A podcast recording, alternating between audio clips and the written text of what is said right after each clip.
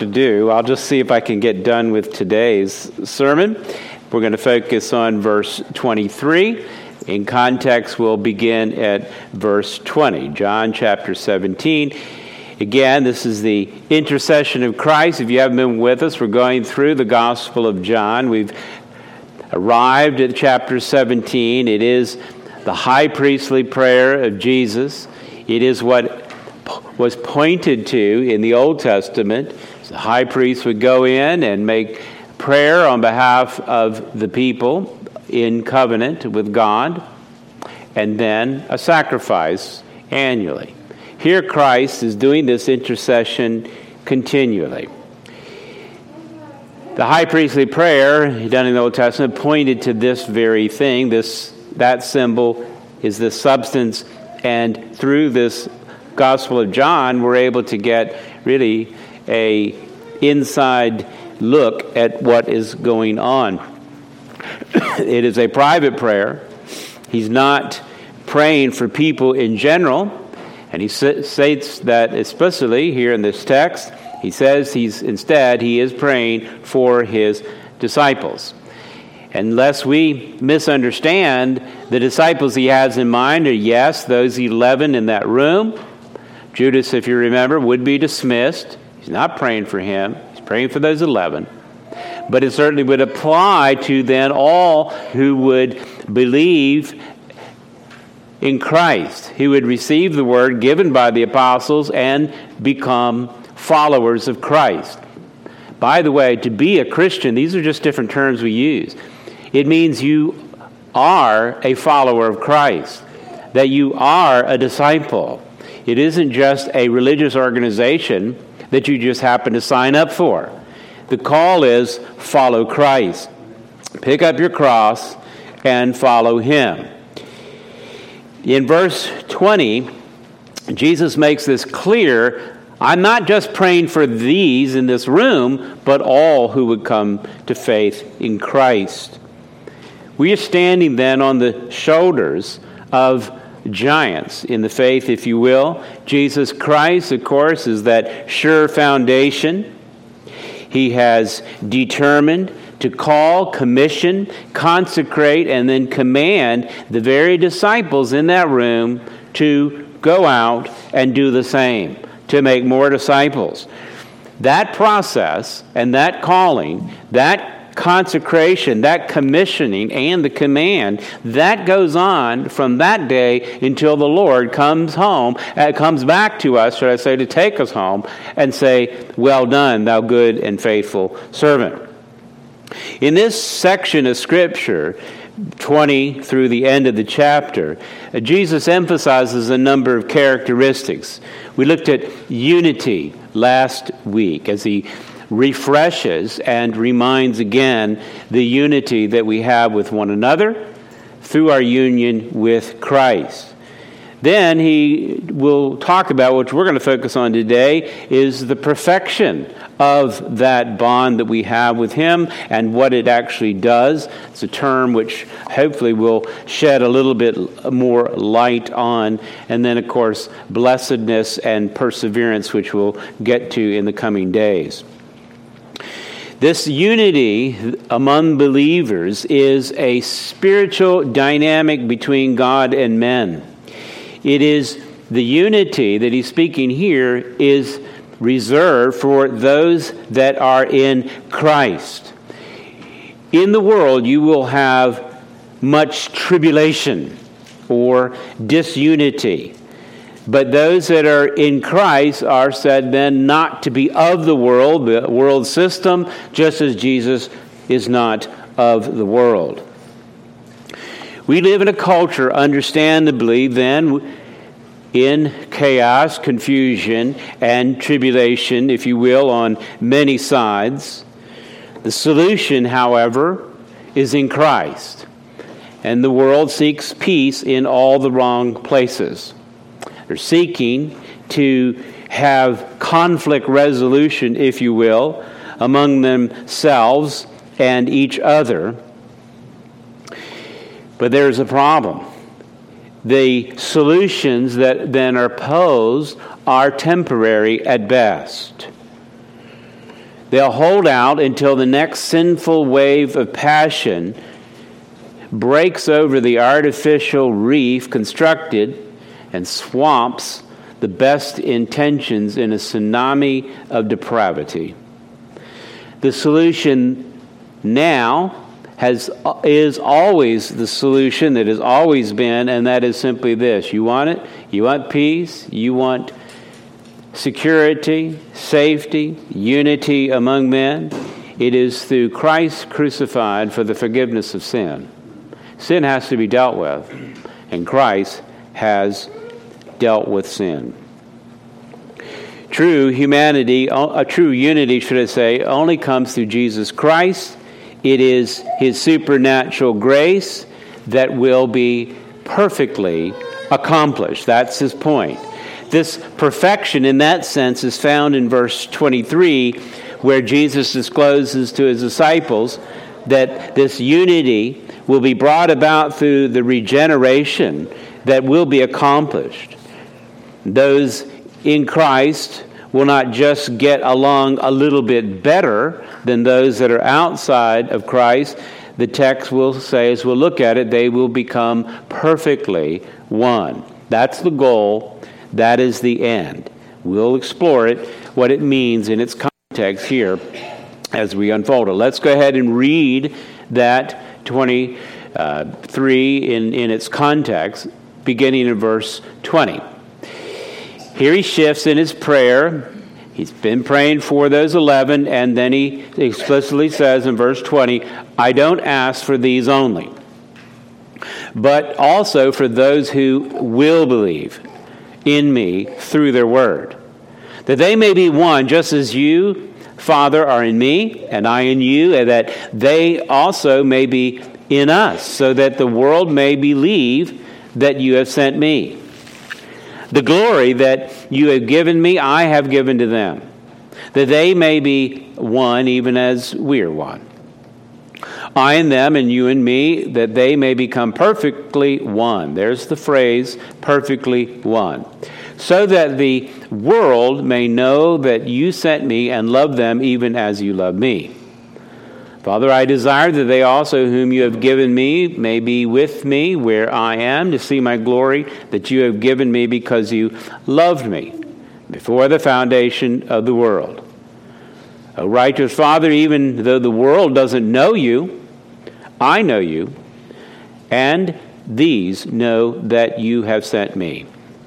I have made known to them your name, and I will continue to make it known the love with which you have loved me may be in them and I in them. Let us pray. Father, I do pray that you will give us, through your Spirit, an insight to your word, that we may indeed hear and heed these very words that Christ has for us today. I pray in Christ's name. Amen. The word I pointed out, and really I'm going to focus a little bit on, and we'll see what we can do today with that, is this term perfect. It's translated here for us perfect. It comes from a Greek word, teleo, meaning to be finished, completed, or mature. You can think of it in that way. So, in this sense, this perfection is a maturity, a completing, or a finishing, if you will. I looked up a few other translations, English translations, see how they phrased it so we don't misunderstand it. The New American Standard, Standard translates it this way that they may be perfected in unity. You, you can kind of hear, get the idea of that in the definition of the word. That is kind of a maturing, if you will, a completing in unity. Um, the Net Bible says that they may be completely one. NIV, that they may be brought to complete unity. They're trying to add an additional phrase, whether it's perfected or completion. That's, that's the idea here. Jesus' work of uniting the saints with each other and God will be accomplished. It will be perfectly accomplished, it will be finished. Although there is indicated here that there is a progression, if you will. Just like a little child would grow up and mature, you can see growth, right? Well, same way with spiritual growth, but you also have the assurance here that this will happen. This phrase here, that they uh, may uh, seem to us like as a possibility, but that is not how it's structured grammatically. It is a purpose clause. In other words, this will happen. That's the, uh, that's the idea. It's not wishful or hopeful thinking in the way we might think of it. It is a certainty. This is a, uh, an order which will be accomplished. That is, this perfect unity with one another and with God. It'll find its fullest expression as we understand in what we think of as the eternal state. Any antagonist ideas bubbling up from the sinful flesh will be done away with by Christ, who will destroy all of the works of the devil. On this side of the eternal state, now, if you will, you'll see progress in it. Some people call this sanctification, if you will. Sanctification, the idea of that is to be made perfectly righteous, and it will occur. But in this side of eternity, you'll see a, a, progression of it, a growth, if you will. Christians are positionally perfected, sanctified, set apart through the divine accomplishment of Jesus Christ. That is, the, the only way positionally that you'll be able to stand before God is through the perfect work of Jesus Christ, not yours. Any work that you did, do or have done or will do will be marred with sin. Christ had no sin. All of his work is perfect. It is that perfect righteousness that is imputed to the saints, and by that righteousness you will stand, and the perfecting work also provides an atonement or a covering or a payment, if you will, for those transgressions that would otherwise render you guilty. We are talking that this morning in their ministry training class, and I didn't get a chance to say it, but if I was asked, you know, to, on that aspect there, Gordon, it was, and, and I'm going to refer to you more than once. You really intrigued my mind on a lot of things. I appreciate your teaching. But there is therefore no condemnation to those that are in Christ Jesus. I think you were talking about guilt, right? And, and we were emphasizing that. Um, in Christ, there's no condemnation. You're not guilty anymore. Let that weigh on you. It's a good thing to think about. There's a contemporary song I don't listen to a lot, but I'll go ahead and admit some of my sin here. Now, I really like Aaron Key's song on You're Not Guilty Anymore. I hear those words and I would just weep sometimes. Because you know what? In my own flesh, I'm guilty. But in Christ, I'm not. And what a great, overwhelming thing to have roll around in your mind and your brain. Not that you have accomplished anything, but Christ has accomplished everything and positionally before Him, that's how you stand. This promise of perfection has already occurred, if you will, in the mind of God. Because Christ is perfect. And anything that fails to measure up has been atoned for. No wonder you should rejoice, have great peace and great hope because of Christ. But I know in this terrestrial world, if you will, day to day, yes. Our practical experience of this sanctification is progressive, it, it will mature. There'll be some growth, and you should see some growth. Not even perfection in that, but you should see some progress in that. You'll need to be actively engaged in that progression. I was talking about someone this week about one of my favorite books. It's by an old dead guy. Normally, they write pretty good books that hang around for hundreds of years. It's by John Owen, named The Mortification of Sin. If you haven't read it, I highly recommend it. You can get it for free from monergism.com. Actually, the version they have there has been updated in language, so you don't have to read all the ye's and these and thous and all of that. It's it's um, it's done quite well, and you can download it in many different formats for free. I like the Kindle version, but it it, it emphasizes from this uh, yes this progression here calls on the Christian to actively engage in killing the flesh is the terminology he will use. It comes from romans 8.13 where paul tells the church of rome if you live according to the flesh you will die. Okay?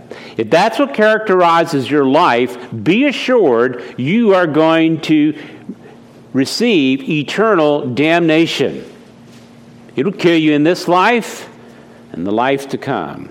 But if by the Spirit, and that's the key, but if by the Spirit, not if by the flesh, but if by God's indwelling Spirit, you put to death the deeds of the body, you will live. That's the distinction by those that are in Christ and those that are not.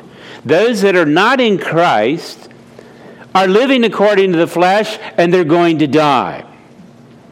They're like a, a body in, in, a, in a sea of water. If it was dead, it, it would do nothing. But if you're out and you're alive in the middle of an ocean, and the, though you can't see safety, land, or whatever anywhere nearby, I guarantee you what will happen is you'll continue to paddle till you can paddle no more you will move and engage and, if you will, struggle. That, that's one of the keys in your own heart to examine. Am I in the faith? Well, am I living according to the flesh? If this is, if this is what I'm doing, and guess what? You're a dead man. You might be floating around, but you will surely sink. Be killing sin is, or sin will be killing you is the summary. Owen would write, It is our duty then, and that is Again, this is not duty of the flesh. This is the work of the Spirit in the life of the believer. Duty to be perfecting holiness out of the fear of God, 2 Corinthians 7 1. That's what he means. The perfecting he means is a, a growing in this, a maturity. He says it's our duty to grow in grace daily, 2 Peter 3 18. It's our duty then to renew our inward man day by day, 2 Corinthians 4 16. He goes on to say, this can't be done without mortifying sin day by day. I think that's an important thing. That is, every day, wake up and think about engaging in this occupation of killing sin in your life. You can't be, he says, be perfected in holiness, to grow in grace, and to have your mind renewed unless you're actively engaged in killing sin. Sin, he would say, strongly opposes every act of holiness and every degree to which we grow. No man should think he is making any progress in holiness if he doesn't walk over the dead bodies of his lust. Anyone who does not kill sin that stands in his way is not taking any steps towards his journey's end. Anyone who finds no opposition from sin and does not take every opportunity to mortify it is actually at peace with sin. He is not dying to it. A desire, then, I would say, to put the, to death deeds of the flesh is a sign of life. If you're satisfied to be submerged in the sea of sinfulness, guess what? You have no breath of life in your body.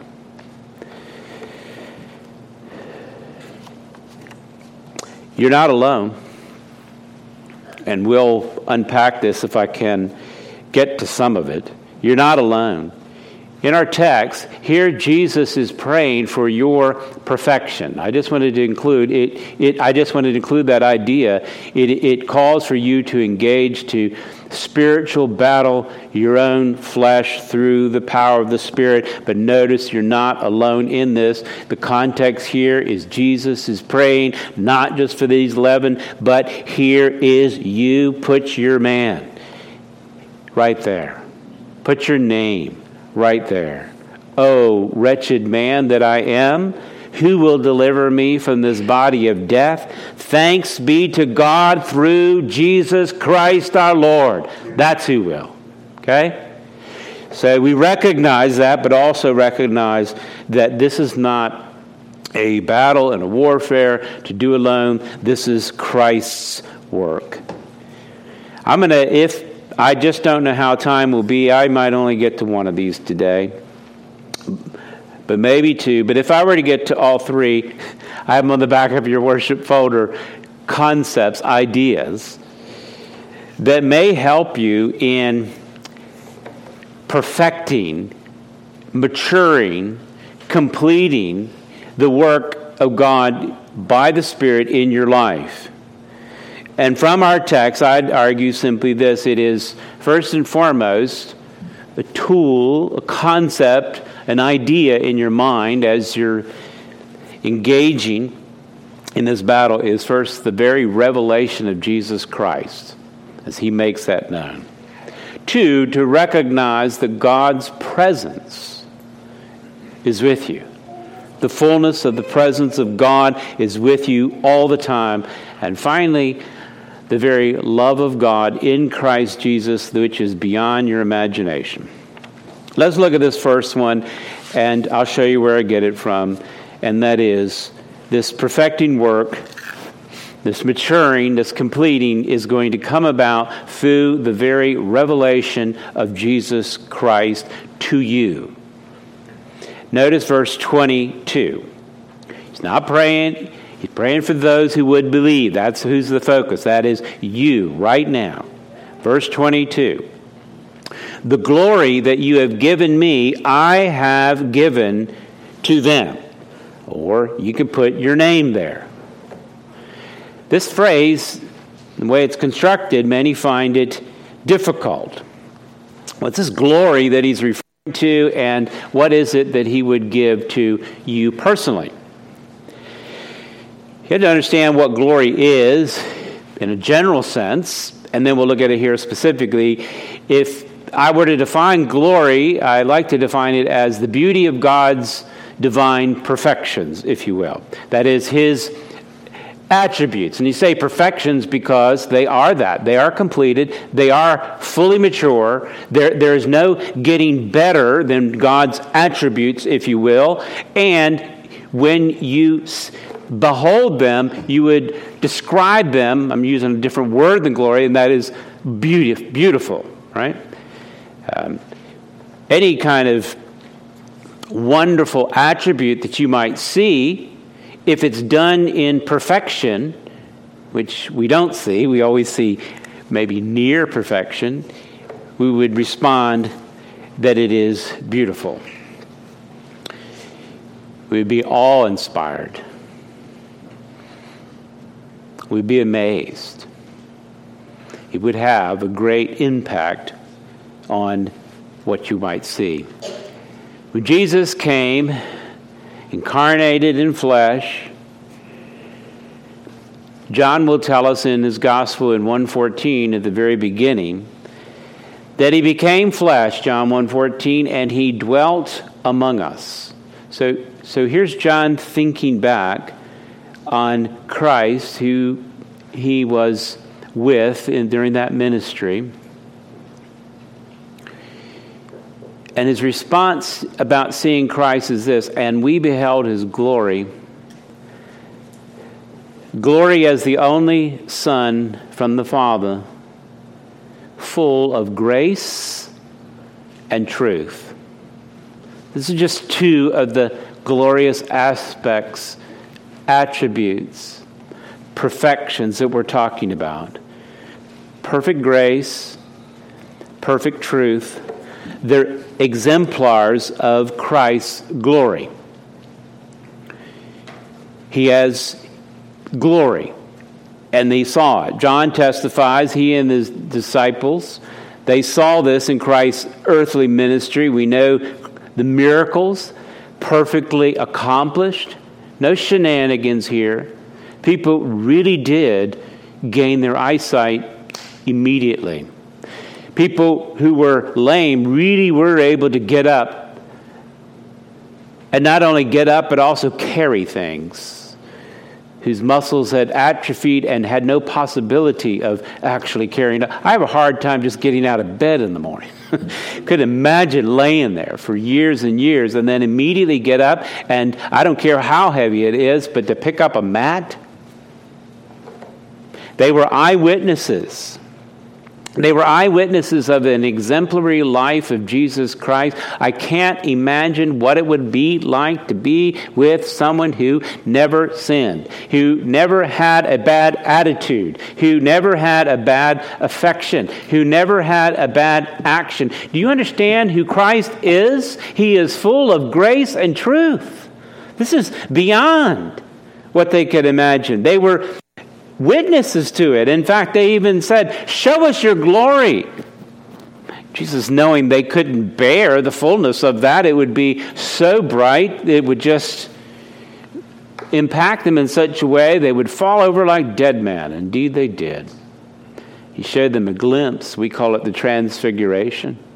And they were just so amazed. They, they stupidly didn't know what to say at that point.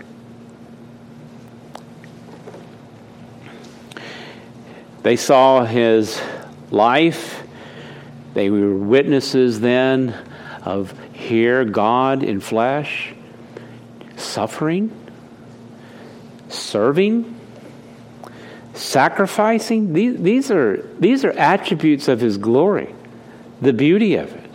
They saw his resurrection, 40 day post ministry resurrection, his ascension into heaven in addition, this writer, John, saw a vision of Christ in heaven, in which he saw the glorified Christ.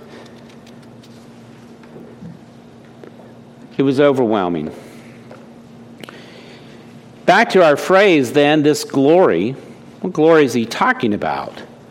He says he's full of glory, but he has this glory and he's going to give it to you.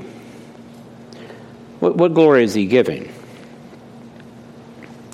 Well, he's not given glory that he didn't already possess. He says that the Father has given me. What glory? The Father has given me. Well, Christ is fully God. He has glory from the very beginning. We would say his glory was veiled in flesh, right? Hidden. He took on the form of a servant, always kept his glory, but it couldn't be fully seen in flesh, in bodily form. Nevertheless, the fullness of deity was there, though we couldn't see it in its fullness. It was veiled. They got a glimpse of it. So, what is this glory that Christ then receives from the Father that he then gives to you. D.A. Carson, in his commentary, I think makes a good point here, and hopefully it's understandable. He says glory commonly refers to the manifestation of God's character or person in a, and here it is, in a revelatory context. Jesus has mediated then the glory of God personally to his first followers and through them to those who believe on account of their message.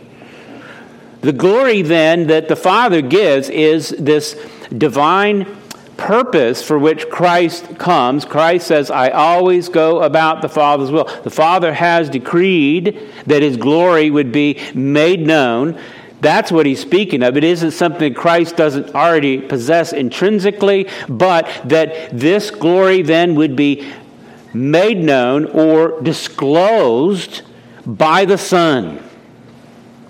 That is, the revelation of God might be known by Christ.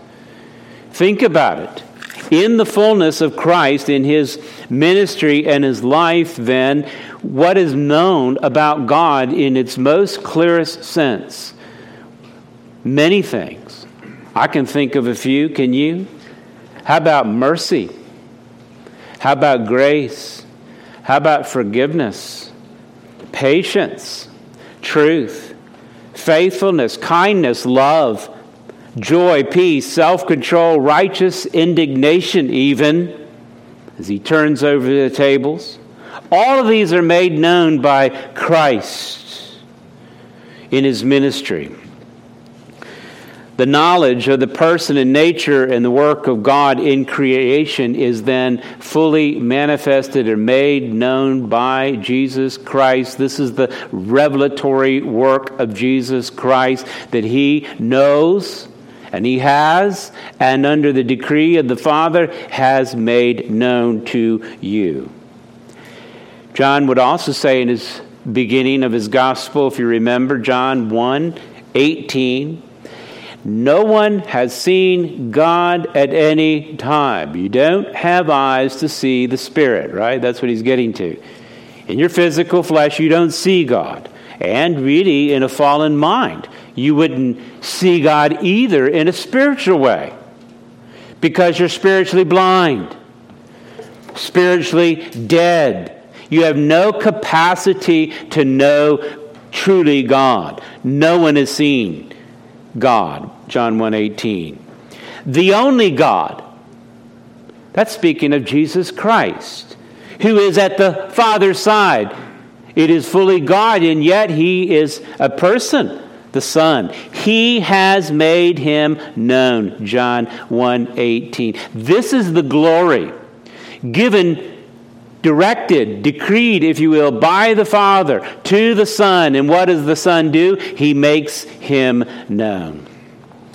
Matthew records it this way, where Christ says in 1127 in his gospel that no one knows the Son except the Father, and no one knows the Father except the Son, and anyone to whom the Son chooses to reveal him. Do you know the Son? That's the glory that Christ has been given to give to you. to his disciples, he grants to them a knowledge of God, not in an informational sense only, of course, that's part of it, but in a personal and experiential sense.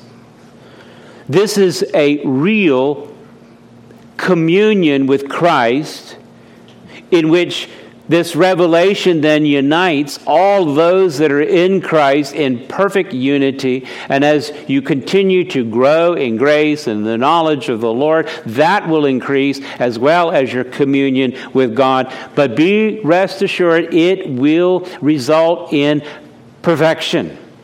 It'll be perfectly known in the eternal state, but it will progress here because Christ has made that known. Now, see the connection a couple chapters prior, John chapter 15, if you will. Turn there. Because I'd rather you see the words of Christ than mine.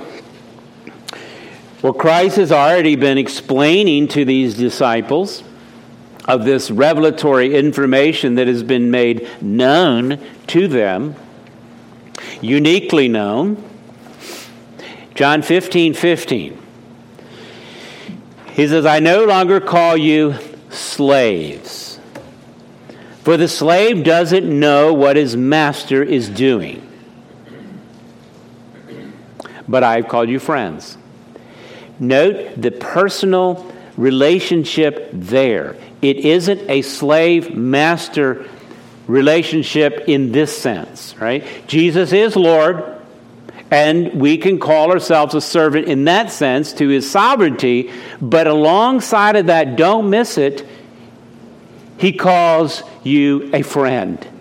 We sing this song, What a Friend We Have in Jesus, kind of glibly, don't we?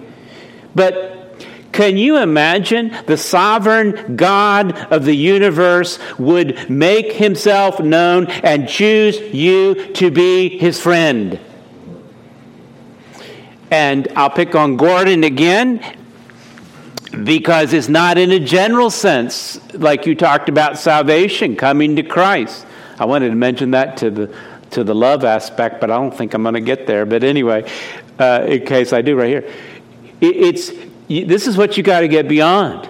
It isn't that there's some sort of plan of salvation that you adopt into, and now you're just in this sea of Christians all together floating around. A general sense oh, here's the whole sea of Christians over here, here's the whole sea of non Christians. Jesus Christ knows your name, your name. He chose you specifically. Like he chose those 11, he chooses them all. And what does he say? He says, Come follow me. This changes everything.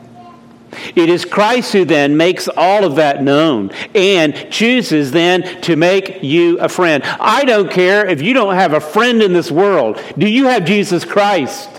That's all you need. All other friendships that we have, as great as they might be, they, they can be testy at times, can't they? At, at times, we can struggle in our various relationships. I don't care how close you might be, but not in Christ.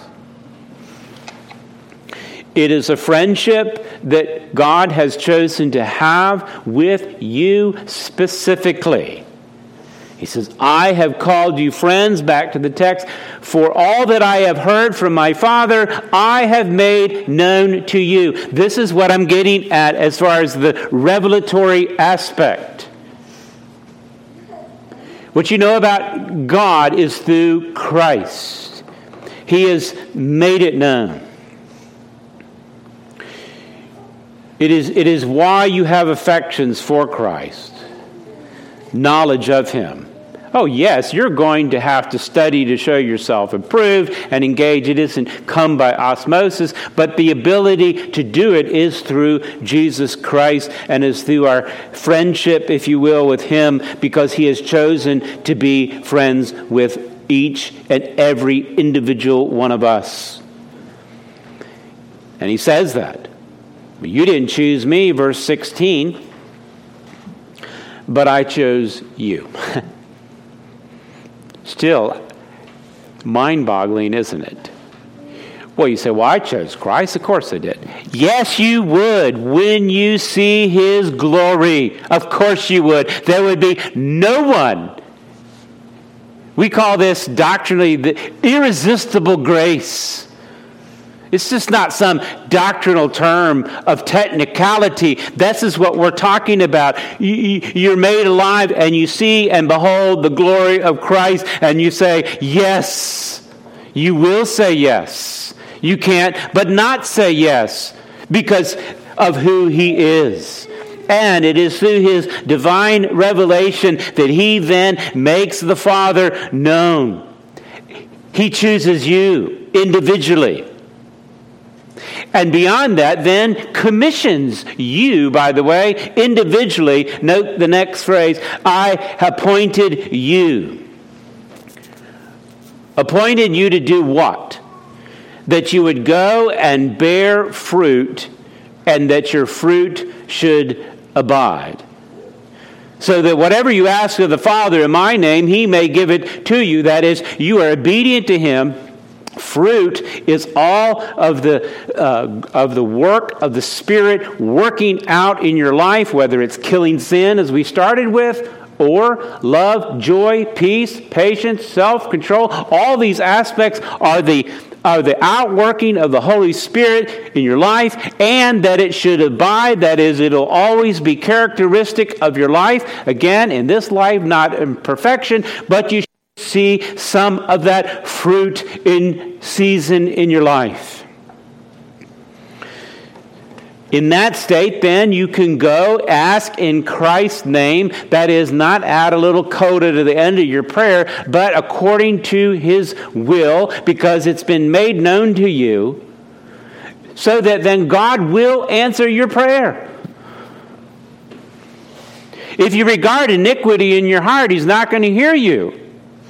If you haven't been awakened by the Holy Spirit, you have no platform, if you will, or no connection to commune with God. But those who have are called friends.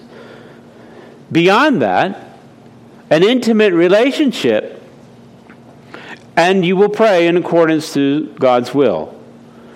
And Christ says, I've commanded you these things, and how will it be demonstrated among the life of the believers? We circle right back to where we were at in unity so that you will love one another. It's expressed in then our personal relationships with one another. Back to our text, verse 22.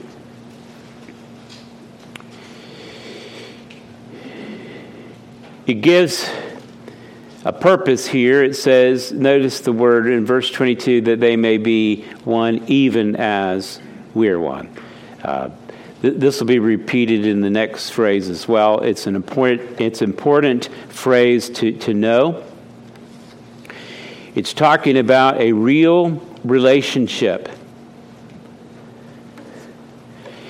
That they could be one in union because of the revelatory work of Christ, that they can be one, and then it says, even as we are one. This is the Son speaking about the Father. The Father and the Son, God, have eternally existed in that union. This is a bond in the person of the Godhead Familiar terms are used so that we can understand it, if you will, father son, to help us understand some aspects of this relationship. The point is, there is perfect personal communion within the Godhead, perfect unity, and perfect love. Our individual union with God then is the foundation of our union with one another. It is through our union with Christ, just as the Father and the Son are in perfect unity, is that we will be one with one another. Galatians 3:28 then Paul describes this new status for those that were outside of union with one another because of temporal things within this life, distinctions, he would say there's neither Jew or Greek. Well, those are quite in contrast and conflict. There's neither slave or free. Again, quite contrast. Male and female. And of course, in our insane world, they don't quite see the contrast, but that's a whole different story of mental and depravity. Any case, male and female, he's not, he's not eliminating those distinctions. They actually always exist. But what will bring them together and what will unify them? You are all one in Christ Jesus. We continue to have distinguishing uh, features, functions, and so forth, but we are united by the singularity of Jesus Christ. And what the world really needs to seek is not more diversity, but rather union with Christ. That's the answer. All of these theories, you can throw them aside no theology, no God. You want to know God, it is through Christ. That's the characteristic of a Christian, then. We are united and one in Him. I'll finish up with one section. And yes, I'll only get to the first point, but you can come back next week, and I promise to finish at least one more. 1 Peter chapter 1, here I want you to turn. We've got a couple minutes. It explains this manifestation of the divine revelation given by Jesus Christ about who he is. Peter was one of these in that room that night. And he's now preaching to disciples. The verse 20, the ones who will believe, right? And he's reminding them of this in verse 8 of chapter 1. Speaking of Christ. Though you have not seen him, you love him. Now, Peter saw him, but the people that he's speaking to, they haven't seen him. That's you. You've never met Jesus Christ, you've never seen him. You wouldn't be able to pick him out in a crowd had he walked through. But notice what characterizes these that are in Christ. They love him. And though you don't see him, uh, though you don't, do not now see him, you believe in him and rejoice with joy that is inexpressible and filled with glory. There's that word again. Obtaining the outcome of your faith and the salvation of your soul.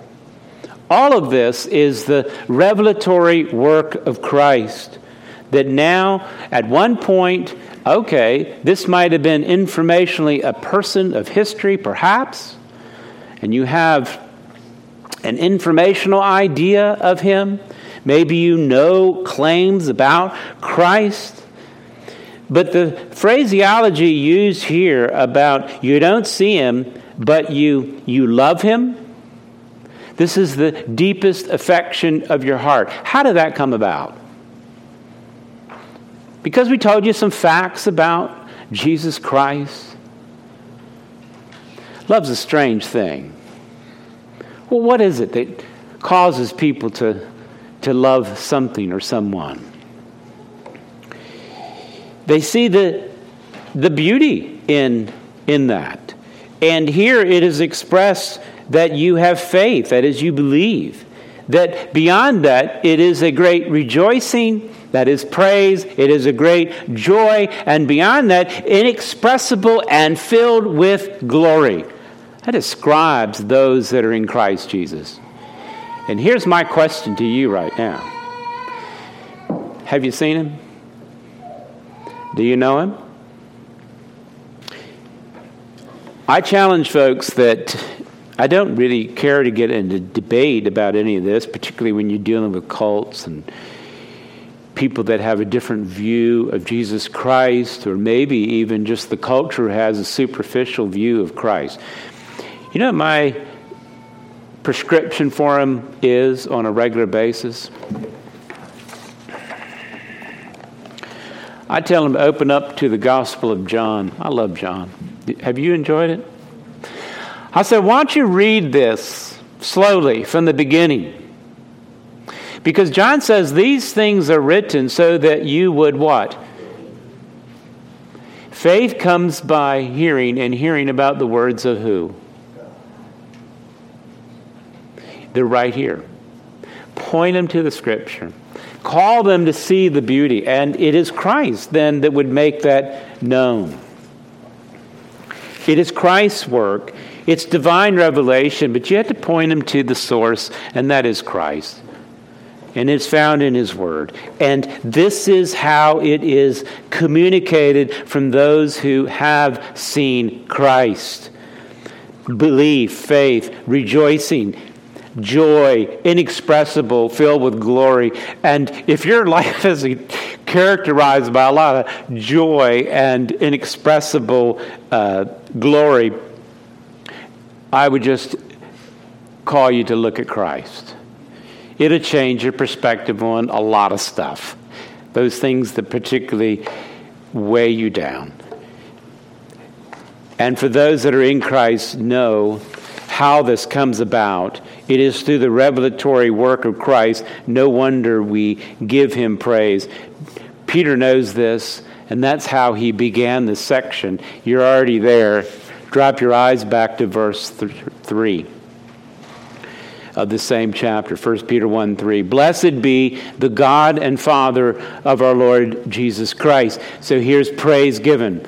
According to his great mercy, he has what? He has caused us to be born again to a living hope through the resurrection of Jesus Christ from the dead.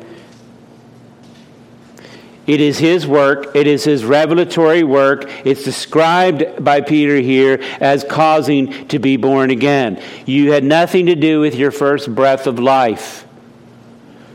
You have nothing to do with your first breath of spiritual life. You can't make yourself be born again.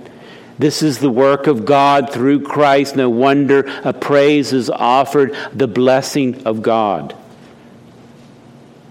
What have you been born again to? A living hope through Christ, who is indeed risen from the dead, to an inheritance that is imperishable, undefiled, unfading, kept in heaven for you.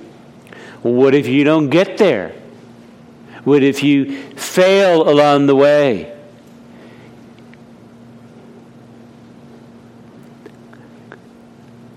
Christ is a perfect Savior. he will accomplish all that he has purposed.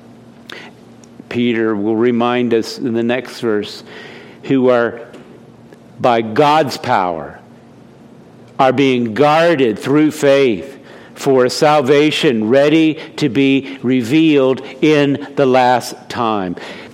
That's the same imagery as perfected, completed. It will be accomplished. No wonder the response is to the praise of the glory of Christ. Let's go to Him in prayer. Father, thank you for the glimpse of the glory of Christ. I pray that your people would be increasingly satisfied by Christ I pray for myself.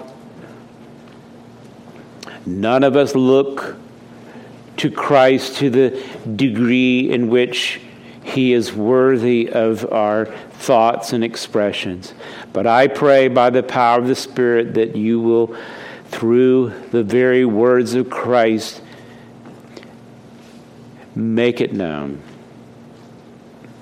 that our affections for Christ would be increased and for those that have a blurry image of the beauty of your Son, I pray it would be increasingly clarified as they grow in grace and the knowledge of the Lord. I pray this in Christ's name because I know it is your will. Amen. Take a moment now privately to exalt, rejoice, and have faith in Christ. Respond to Christ privately where you're at, even now. I'll give you a moment to think on